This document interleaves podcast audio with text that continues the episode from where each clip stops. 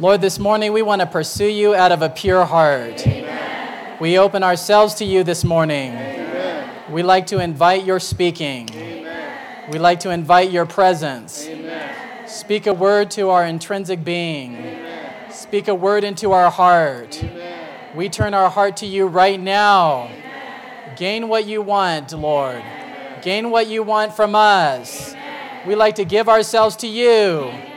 Do in this meeting beyond what we could do. Amen. Speak what we can't speak. Amen. We like you to move among all the young sisters. Amen. Give each one to you. Amen. Give ourselves to you, Lord Jesus. Amen. Amen. Amen. Well, praise the Lord. This morning, we come to message 2, which is entitled, The Victory of the young descendants of God's, of the young overcomers, of God's degraded elect over the demonic diet. And what I would like to do before getting into this message is I would like to give a little review. Last night we had a marvelous opening word on this matter of having dispensational value to God in the last days to turn the age. And for the sake of all of us, and for the sake of any who came late last night, we just like to touch this matter again, that we can be those in this age that have dispensational value to God. Amen. Dispensational value to God. Amen. When God works on the earth, he moves through different ages. He moves age by age. It's how God moves among mankind. And when God moves in one age, he moves for the purpose of his image and his dominion, for the purpose of his glory, Amen. His expression, and for the purpose of his authority. Amen. It's why God moves. Right. It's what's on God's heart. If you want to know something about God, you have to know these two matters, the matter of glory, his expression, and the matter of authority, dominion. Yeah. God cares from the beginning in Genesis all the way through Revelation for these two things. And when God moves in an age, he moves with these two things in view. Amen. Unfortunately, when God moves in one age, eventually the men in that age become degraded. As a result, God's glory and God's dominion are set aside. And so God must have a new start. He works in an age like with Adam. He created Adam with his image, with his dominion. Eventually, we saw last night, the created race degraded to the point where God just said he regretted from making man. Because man had become a mixture due to the fallen angels and their union with humanity. God came to a point where he could no longer do anything anymore. So he had to have a new start. Whenever God needs a new start, he can't just have the new start on his own. He must have someone at that juncture who he can use to turn the age. This is the principle in the Bible. At critical points in history, there have been some who, according to the principle of the Nazarite, that is the principle of voluntary consecration, have given themselves to the Lord. And by that consecration, God, in a period when he could do nothing, found a way to have a new beginning. Amen. He found it with Noah. Eventually, the flood came. There was a new age. Things were glorious. Mankind again began to degrade. Eventually, all the way to the point of the Tower of Babel in Genesis 11. They did three things there. They rejected God. They exalted man. And they worshiped the idols. They said, let's make a name for ourselves and build a tower that reaches all the way to heaven. Eventually, God came to the same spot that he had been before, where he could do nothing with created race. So he had to have a new beginning. And just as he needed a person before to turn the age at Noah's time, when it came to Genesis 11, he needed another person in order that he could have a new move. He found that in Abraham. And the age turned. Yeah. Noah had dispensational value to God. You know what that means? That means his life had meaning with regard to the change of events in God's favor. You know, some people, they live their life. They go through life. And of course, I've never been a high school young sister. So correct me if I'm wrong. But I do have a daughter. So I have a little qualification. And I have a wife. And I know, as a young person, there are things, ambitions, desires, considerations, thoughts, even philosophies that you go through that govern your life. Have you ever asked yourself, what does my life mean on this earth? And after everything is done and said, what kind of value will my life have to God? You know, some people, they give their entire life to education. They become a professor. They teach. They go from campus to campus. They give seminars. They go on sabbaticals. They have their PhDs. Some have 2 PhDs. Then they end their life, and on their gravestone is written, very smart person. That person had academic value in this age. You know, I read one little story, and there was a person, and on their tombstone, it had something written like this. This person was able to pour wine really well. Wow. This person had wine pouring value. Would you like that on your tombstone? Maybe you govern your life. The philosophy of your life is, the meaning of my life is to be a kind person. This is what it means for me. I want to be someone that when I'm around them, people are always happy. And when I say a joke, they always laugh. They always feel cheered around me. You live your life this way in 9th grade. You live it in 10th grade. You graduate from high school. You go through college. You get married. You have kids. You get old. You have grandchildren. You die. They write on your tombstone, this person had joke-making, cheering, laughter creation value to this earth. But I like to ask you, there are some people, when they die, they have what's called dispensational value to God. That means they were like Noah, who when he could do nothing more, provided a way through their personal consecration to give God a way to have a new beginning. Wow. God found himself in desperate need with regard to his image, with regard to his dominion, with regard to his glory, with regard to his authority. And there was no one on the earth who would pray it, even among his people. And yet there were some, against all odds, when no one else knew, they said, Lord, I'm here, use me. Amen. I'm here, use me. Amen. Their friends didn't know what was going on in their heart. The world didn't know what was going on. The news broadcast stations never proclaimed the magnitude of what they did. But when they died, they had dispensational value. And on everyone's books, maybe their life was meaningless. But on God's record, he said, this young sister turned the age. There was one point on the outline yesterday, and it said this. When God makes a dispensational move, he always uses young people. Wow. Do you believe that? Amen. Young sisters, do you believe that? Amen.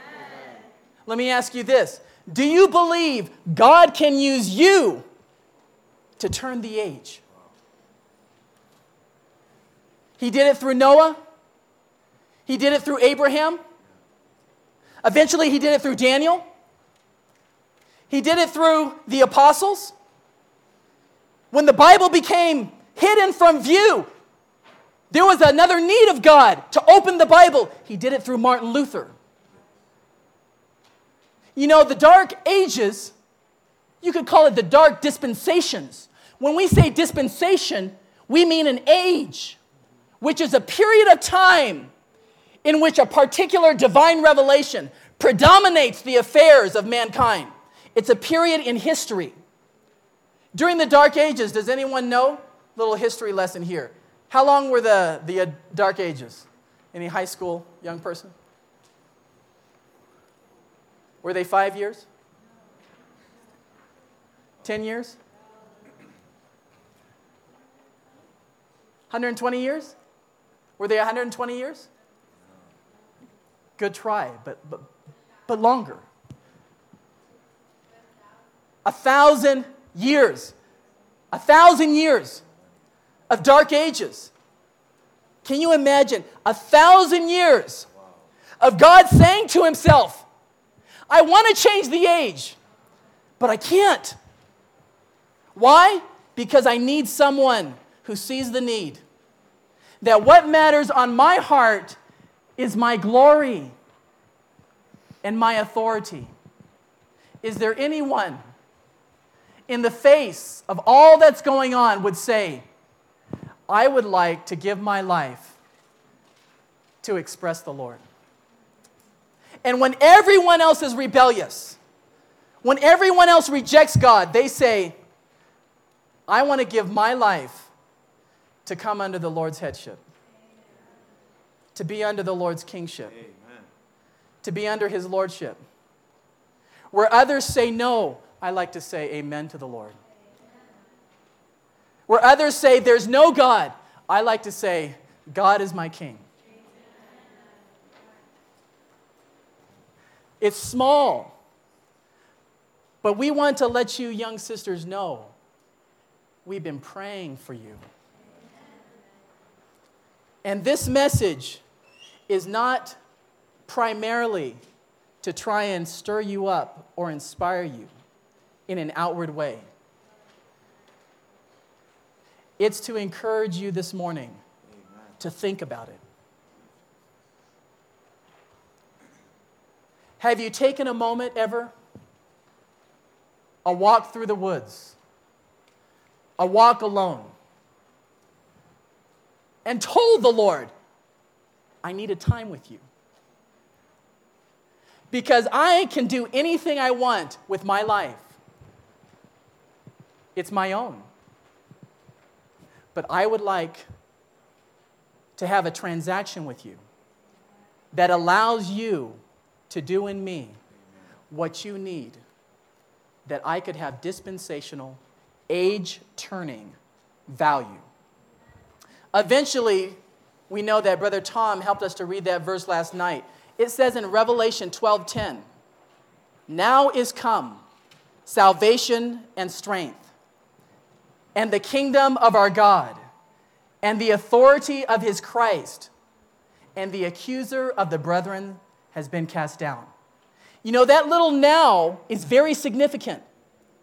It's a demarcation with regard to the events of human history. Now indicates that something prior was not, but that now something has happened.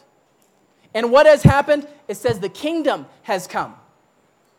God wants to change the current age to the age of the kingdom, which means that we are on the brink of the most significant dispensational change in human history. That's the age of grace in which we live in, to the age of the kingdom. You may not believe it. You may say, I've heard this before. Whether you believe it or not, God's word makes it very clear that we are at the juncture of a turn of the age. Amen. But what I want you young sisters to realize is this.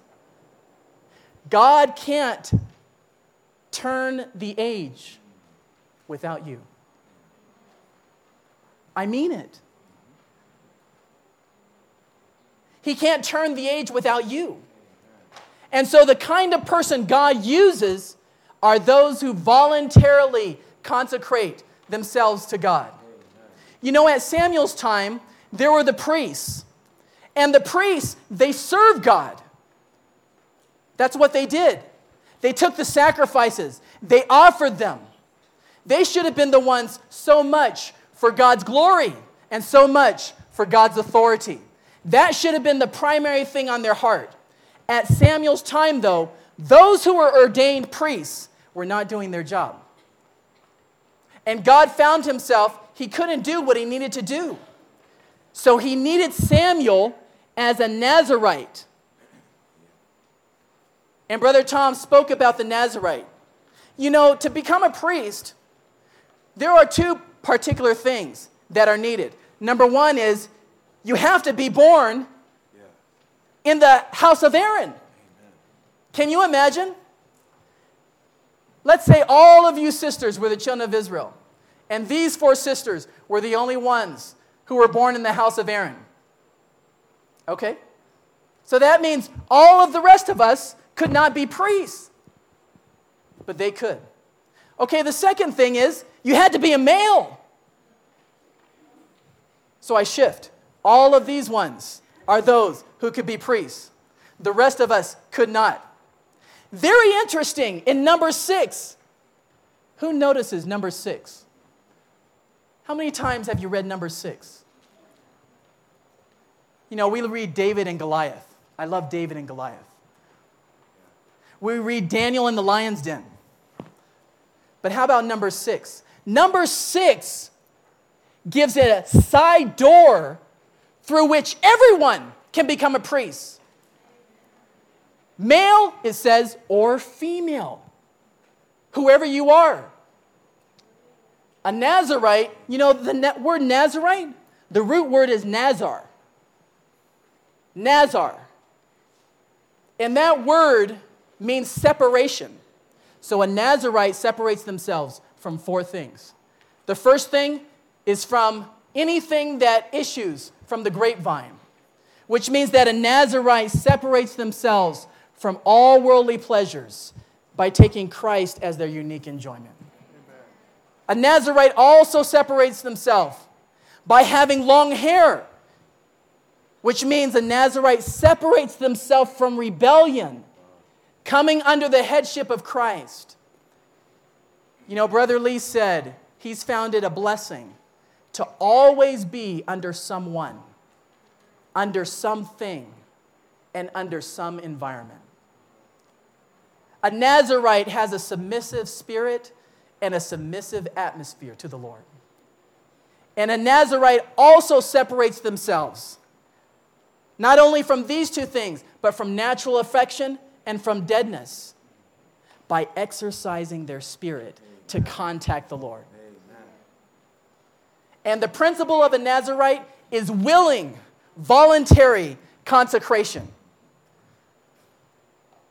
Let me ask you, sisters, do you realize how important is this matter of voluntarily consecrating yourself to the Lord?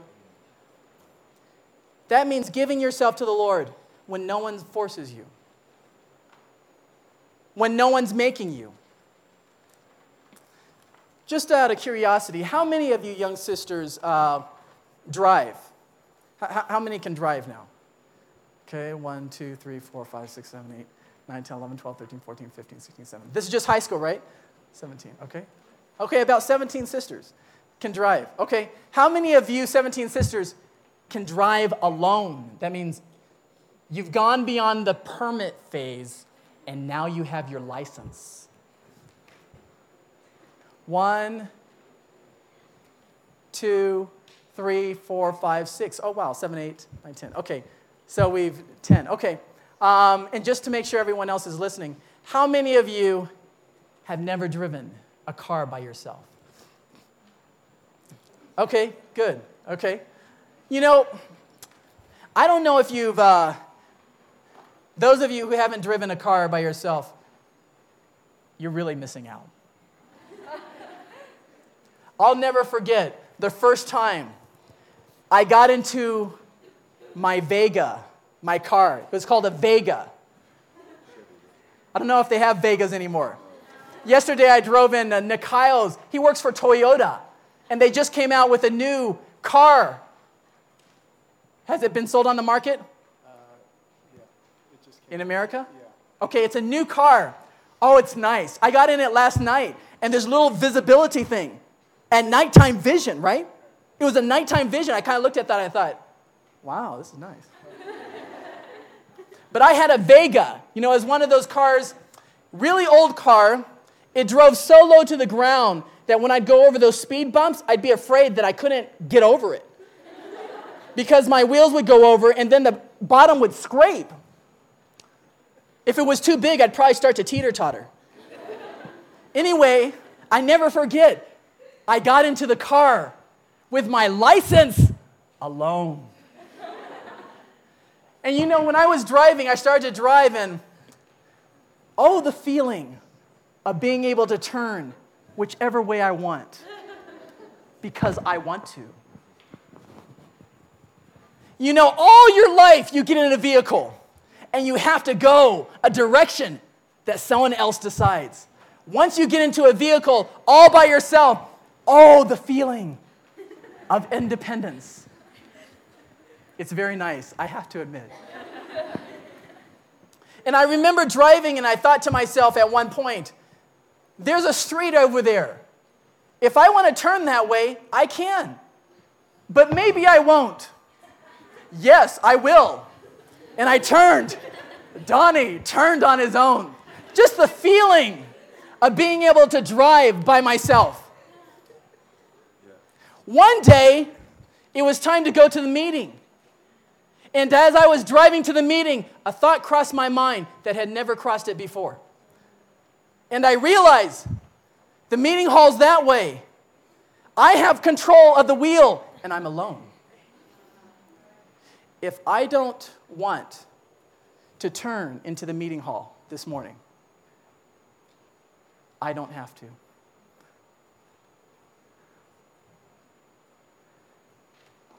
And I just realized, this is a new stage of my life. Mom's not around. Dad's not around. When they turn the wheel, I just have to go. Now the wheel is in my hands. And for the first time in my life, I realized whether I go to the meeting is voluntary of my own volition. And so I did. I turned into the meeting hall. It's what I always did. And I remember a few days later, a brother speaking a word about the golden lampstands, signifying the churches. And something within me told me. At that time, I was working for Burger King. Do any of you work for Burger King? No? Do any of you work for a fast food restaurant? Okay. You're not missing anything. And so I was working for Burger King, but you know, it was a job. The money I made was my own. The car that I had was my own. The gas I put in the car, I did it by myself, my own self. And when I drove to the meeting, I drove by myself. And that morning, I remember thinking to myself, I need to give myself to the Lord. Because no one's going to do it for me. I like to ask you, young sisters, you may not be able to drive, but you control already the steering wheel to your life. Which way will you turn the wheel of your life? Will it be in God's favor? Or will you drive all the way to the tombstone? And at the end, all they can say is this person was just a common person living a common life. Our desire this morning is for you to realize that even the prayers that you make during this conference can have an effect on your entire life.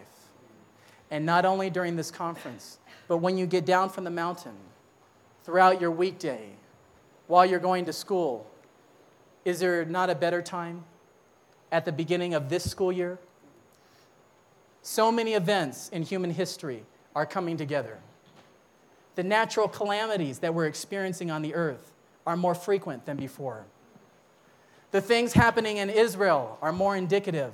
Something's moving toward a different direction. And there's a desire for peace deep within man. The signs are before us. You're a young person. Few hear this word. And the choice is completely up to you. Tom can't make this decision for you. The serving one sitting next to you can't make the decision for you. Only you can make the decision. Lord, at this juncture in my life, I like to say, here I am. It's all I can say. It's all I know how to say. It's all I'm able to say. But before my life passes away, I like to pray at least one time in my life. Lord, if it can be with me, I like to have dispensational value to God. I believe, young sisters, there's something in several of you that wants more than just a common Christian life. Brother Lee, in the little book called Fellowship to the Young People, he makes this statement: to be saved is good, but it's not completely satisfying. Deep within all of us is a hunger for God's purpose. This weekend, we want to present you God's purpose. So let's all come to the outline of message 2, page 11. And let's read the title again of the conference, and then let's read what it says under message 2, the title of this message, all together. The men who turned the age, the victory of the young overcomers over the demonic diet. In the next 4 meetings, we are going to cover 6 chapters in Daniel. And if you look at these 6 chapters, it doesn't present things in the way of theology. You don't have the sense that there's teaching going on. It's not like someone's at a podium instructing an audience. What you have are cases. In a very real sense, each one is a story in its own. Right. And by this story, we see something of a pattern of Daniel and his companions. This impresses us. When we have the feeling, I want to give my life to the Lord, and I want to have dispensational value, right away there's a feeling of, how do you do this? How do I have dispensational value? The Lord in His Word has provided us a pattern. Daniel and his companions are a pattern in all of the 6 chapters. And this morning, we begin with the very first chapter of Daniel. That is the victory of the young overcomers of God's degraded elect over the demonic diet. That is over the diet, the food that was offered to idols. And that which is offered to idols is linked to demons. And so when Daniel stood up as a voluntarily consecrated one for the sake of God's image and dominion, he was standing against an age that was demonic, against an age that followed idols. And he set his heart not to defile himself. Let's all read Roman numeral 1 together.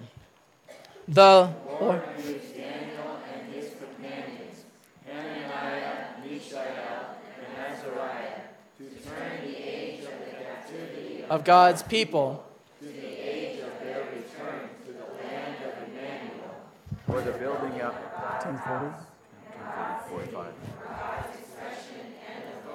Amen. What we have here is that the Lord used Daniel and his companions. Let me draw something on the board here, and I know it's hard for several of you all to see, but maybe what we can do is when I draw it, I'll have those who can see declare out what's on the board so that those who can't see can speak something. Okay, so I'm going to draw something here.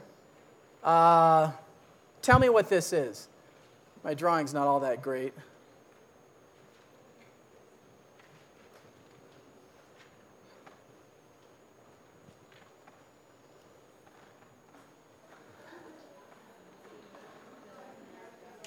Oh, no, I'm a bad drawer. Okay, what's this? South America. Okay, good.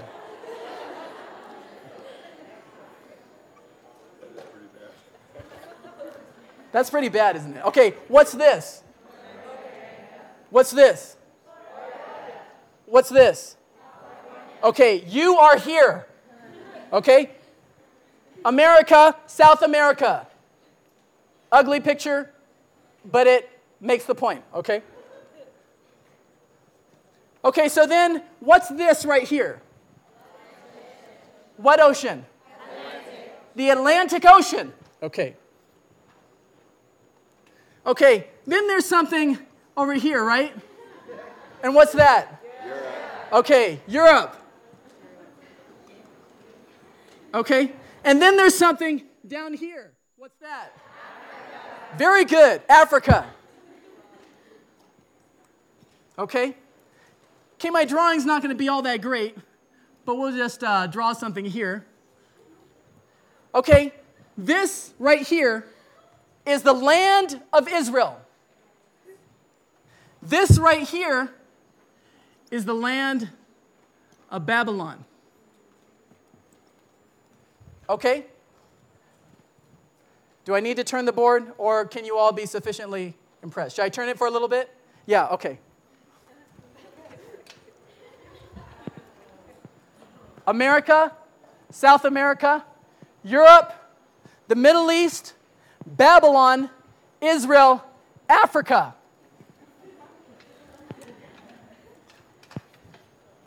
America, South America, Atlantic, Europe, the Middle East, Babylon, Israel, Africa. You got it? Okay. Okay, a little history lesson. Tower of Babel started here, the land of Shinar. Eventually, God called Abraham out to Israel. Eventually, the people of Israel were in Egypt. Moses, with Joshua and Caleb, led them out of Egypt back to Israel. Eventually, King Solomon rose. The temple was built, God's glory. Because the glory of God filled the temple. And the throne was established. God's dominion. God had what he needed. It was a glorious situation. Then eventually things began to degrade. And guess where man ended back up? What started here, progressed to here, went down to here, went up to here. At Daniel's time, went back down to here. The place where God at the Tower of Babel could do nothing more with mankind because his rebellion, that was a starting point. Eventually, God called Abraham, worked for his image and dominion through man, went through this process. Eventually, God's elect, we're not talking about the worldly people, we're talking about God's people, went back down to Babylon. The situation at Daniel's time was so severe that eventually they found themselves in the palace of Nebuchadnezzar. You may think this is a small thing, but I like to let all of you know, just as Babylon is a land of idols, it says in Jeremiah 50:38, it's a land of idols, and they are mad with terrifying idols. That shows that the culture there, the characteristic there, was idolatry. You may think this is a story in a faraway land. I'd like to let you know, this right here and this right here, in character, in nature, for those who can't see, where we are in America and the culture there in Babylon, it's the same. You think we don't live in a land of idols? You think we live in a place where there's no shrines? You may think we don't bow down to Buddha. We don't have some bald-headed man in our living room and bow down to this person. But the characteristic of the age that we are in is an age of idolatry. How many idols are in America? Tons of idols. Don't they even have like a TV show called, it has the word idol in it? Is there such a thing? Yes. There's such a thing. You're saying, well, Donnie, how do you know? I know because I live in LA. And I don't know if it's the same in Fullerton, Irvine, Long Beach, Alhambra. But there are poster boards all around of American Idol. There's this one poster board where it has these faces, and it just says, who will be next? And week after week, they cross out a new person. I've never seen the show, but my guess is it's a talent show. Is that right? Yes. Some are saying, I dare not say. I might be exposed that I watched it. Anyway, that's an idol. Eventually, I guess one person wins to be worshipped.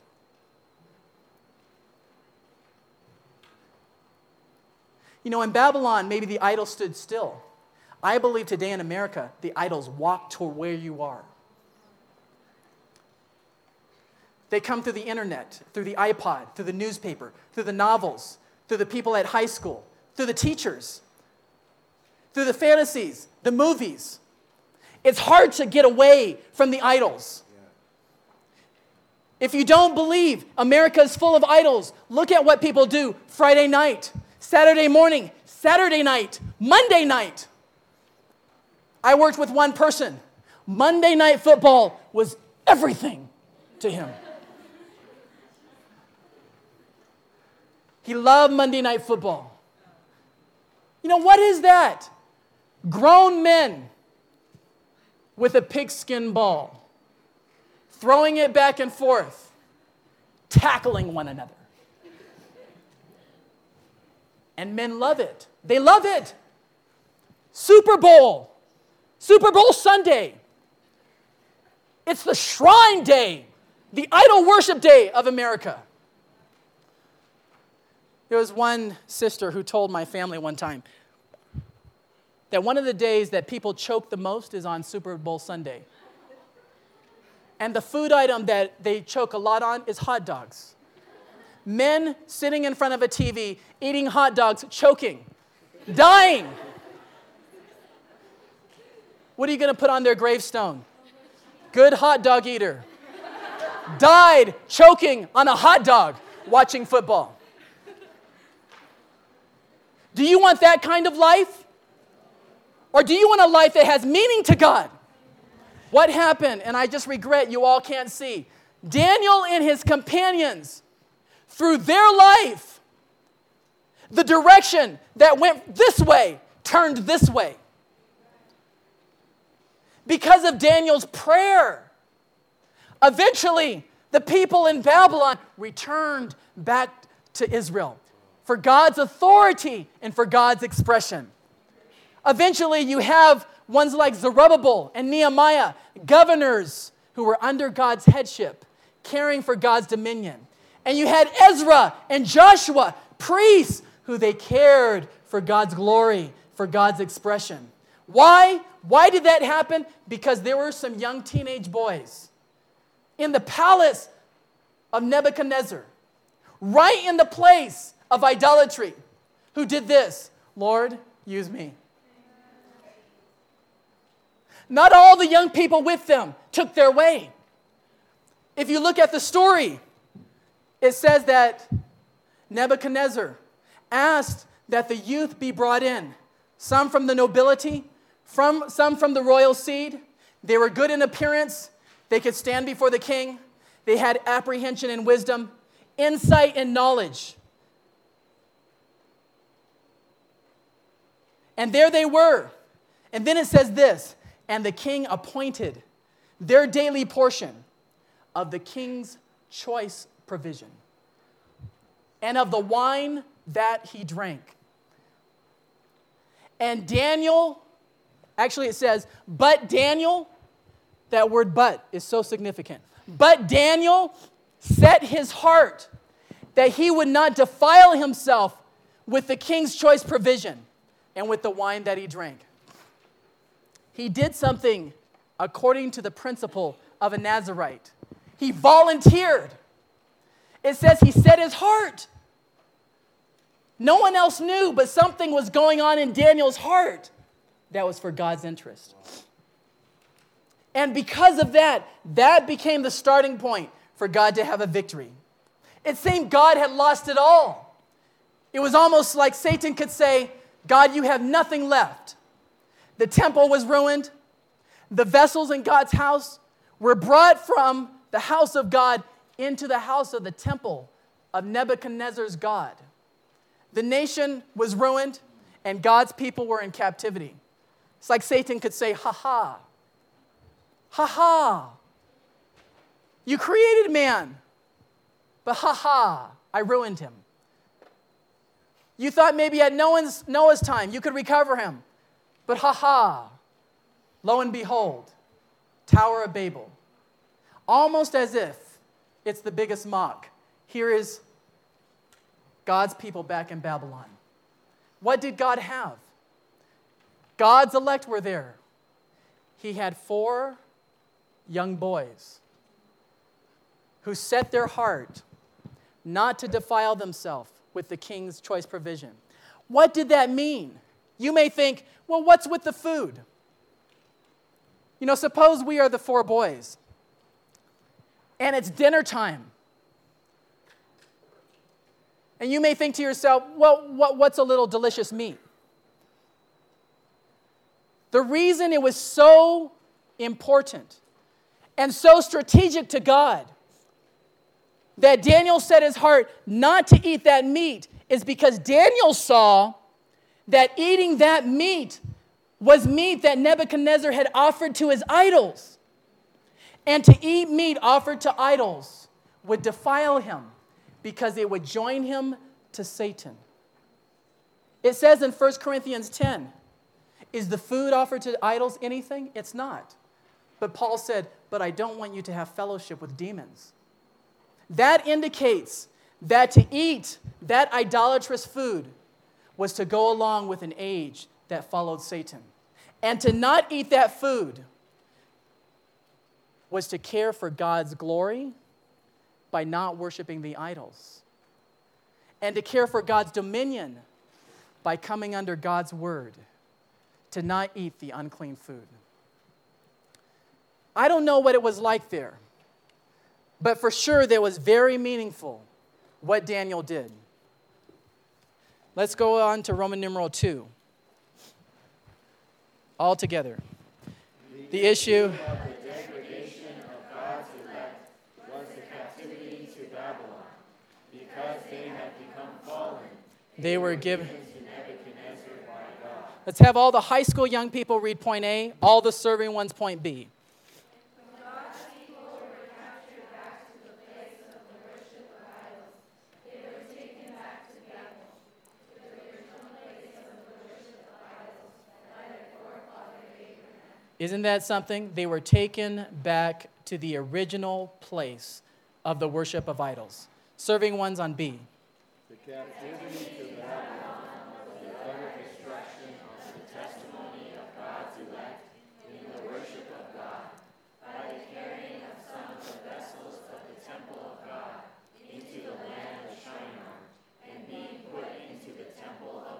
Amen.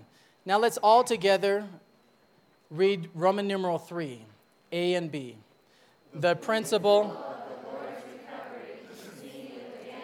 and his companions, who were absolutely one with God in their victory over Satan's devices. Daniel,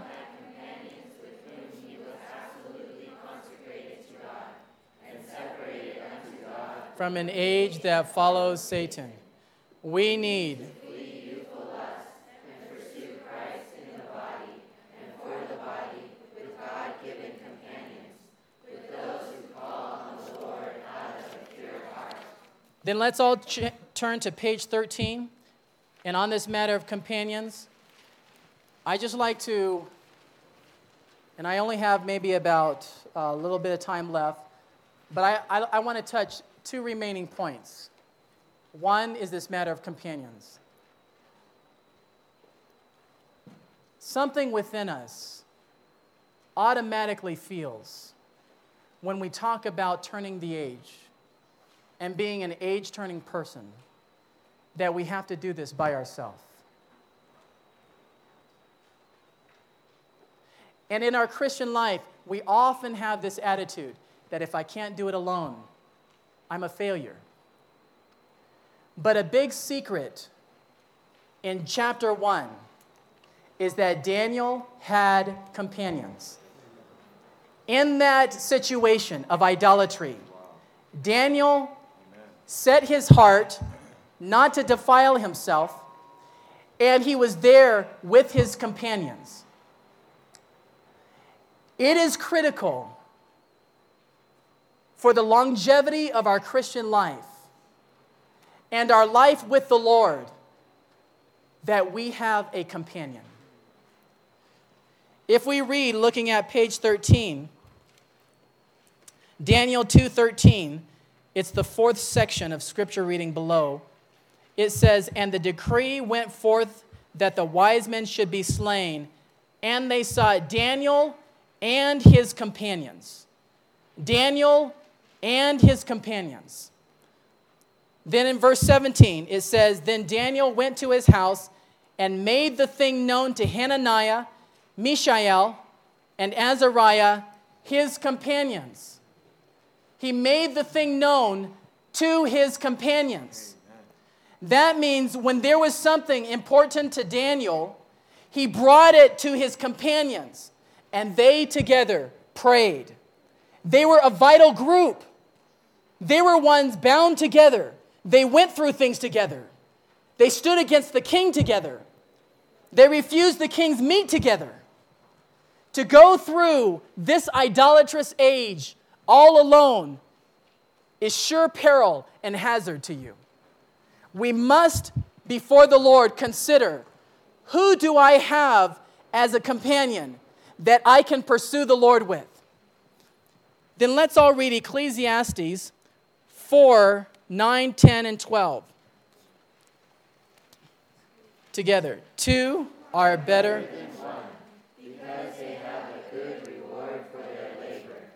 For if they fall, the one will lift up his companion. But woe to the one who falls and does not have another to lift him up. And while a man may prevail against the one, the two will withstand him, and a threefold cord is not broken. This is the word of the Bible. Two are better than one. It also says, but woe to the one who falls and does not have another to lift him up. You know, the Amplified Version says this: woe to the one who is alone when he falls, which indicates that if you're alone, you will fall. It's a matter of when. But if you have a companion, it's just a matter of if you fall. But if you fall, you'll have one to lift you up. I like to ask all of you young sisters, do you have someone who will lift you up when you fall?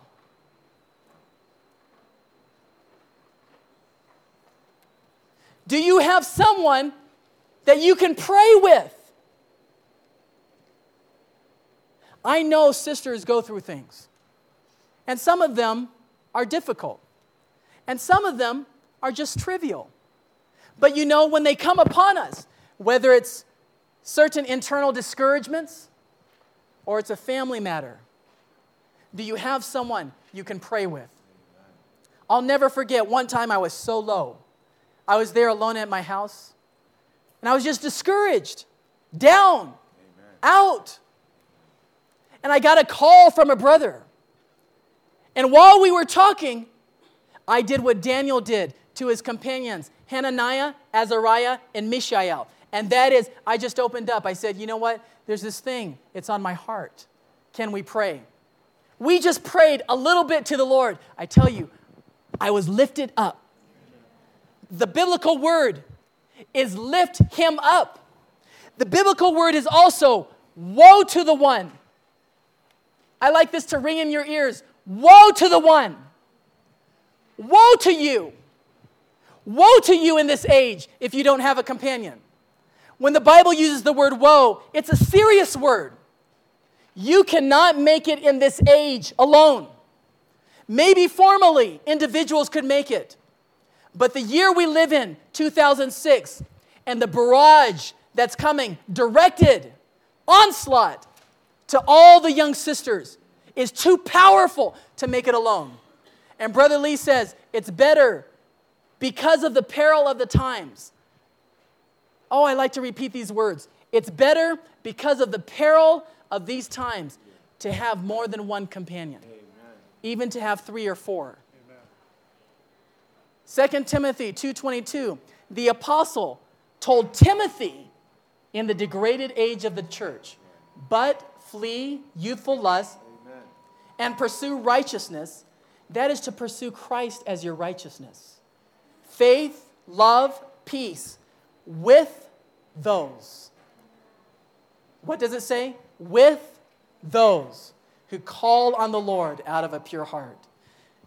Then let's go ahead and due to time, let's read through the rest of the outline. And let's just enjoy these points together. And I will probably just say 1 or 2 sentences. And then we'll have a good time in our groups. And I hope when we get into the groups, talk to one another. Converse with one another. Nudge the person next to you and say, what are you going to do with your life? And have some resolutions and searchings of heart together. And pray for one another. Okay? All together, Roman numeral 4. Nebuchadnezzar's was first... 3 companions filed in partaking of his unclean food offered to idols, but Daniel and his companions victorious over the demonic diet. They didn't eat for a period of 10 days. They had water and vegetables. Eventually God honored them. The chief of the eunuchs saw that their faces were not more morose than others. They were actually healthier, and eventually when they stood 3 years later before King Nebuchadnezzar, their wisdom was 10 times that of any magician. So God honored their stand against the age by their taking the stand to eat the healthy things, which actually is to eat the tree of life for our supply. Amen. Point A, the first temptation that came to mankind concerning eating. In principle, all temptations that come to us are related to eating. Together on B, in his temptation of Daniel, his companions, Nebuchadnezzar also changed their names, which indicated that they belonged to God, to names that made them one with the... Let's have the high school sisters on 1 and the serving ones on 2. The name of Daniel, which means God is the judge, or God is my judge, was changed to Belteshazzar. Serving ones. The name of Hananiah, which means Jehovah is mine, or the favorite of Jehovah, was changed to Shadrach, enlightened by the sun god. Young people, 3. The name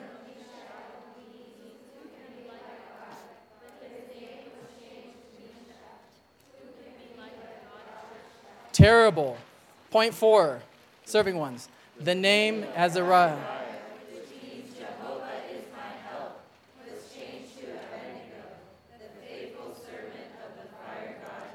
just briefly, their names were changed, which indicated that Satan wants to change your linkage to God.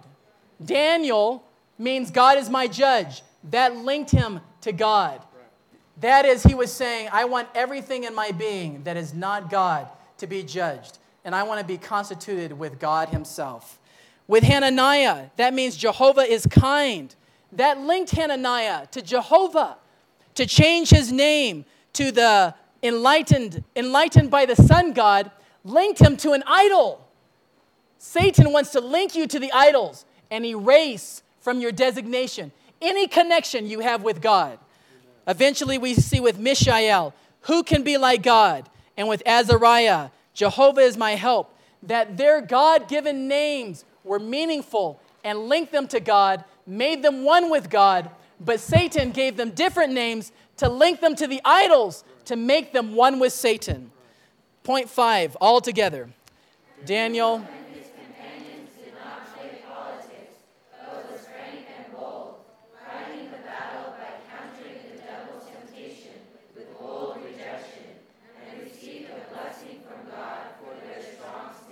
A. Daniel and his companions. Set their hearts not to be defiled with the king's choice provision, and with the wine that the king drank, because of their bold stand. God bless Daniel and his 3 companions with knowledge and insight in all learning and wisdom, and bless Daniel especially with understanding in all visions and dreams. God bless Daniel.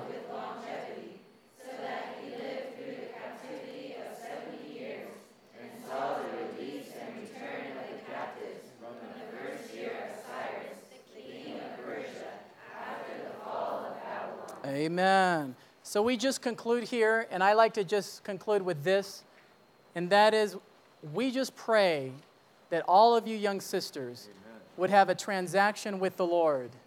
Go before him in light of this dispensation and tell the Lord, Lord, I like to have an appearing from you. To be an overcomer, as we will see, is not to be an individualistic, strong one.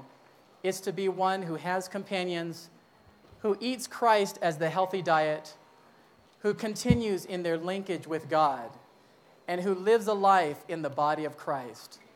And so we just like to conclude with this way, that in this first message we have seen, in the midst of an idolatrous age, Daniel is a pattern to us of one who overcame the demonic diet, joined himself with companions, and gave God a way to turn the age.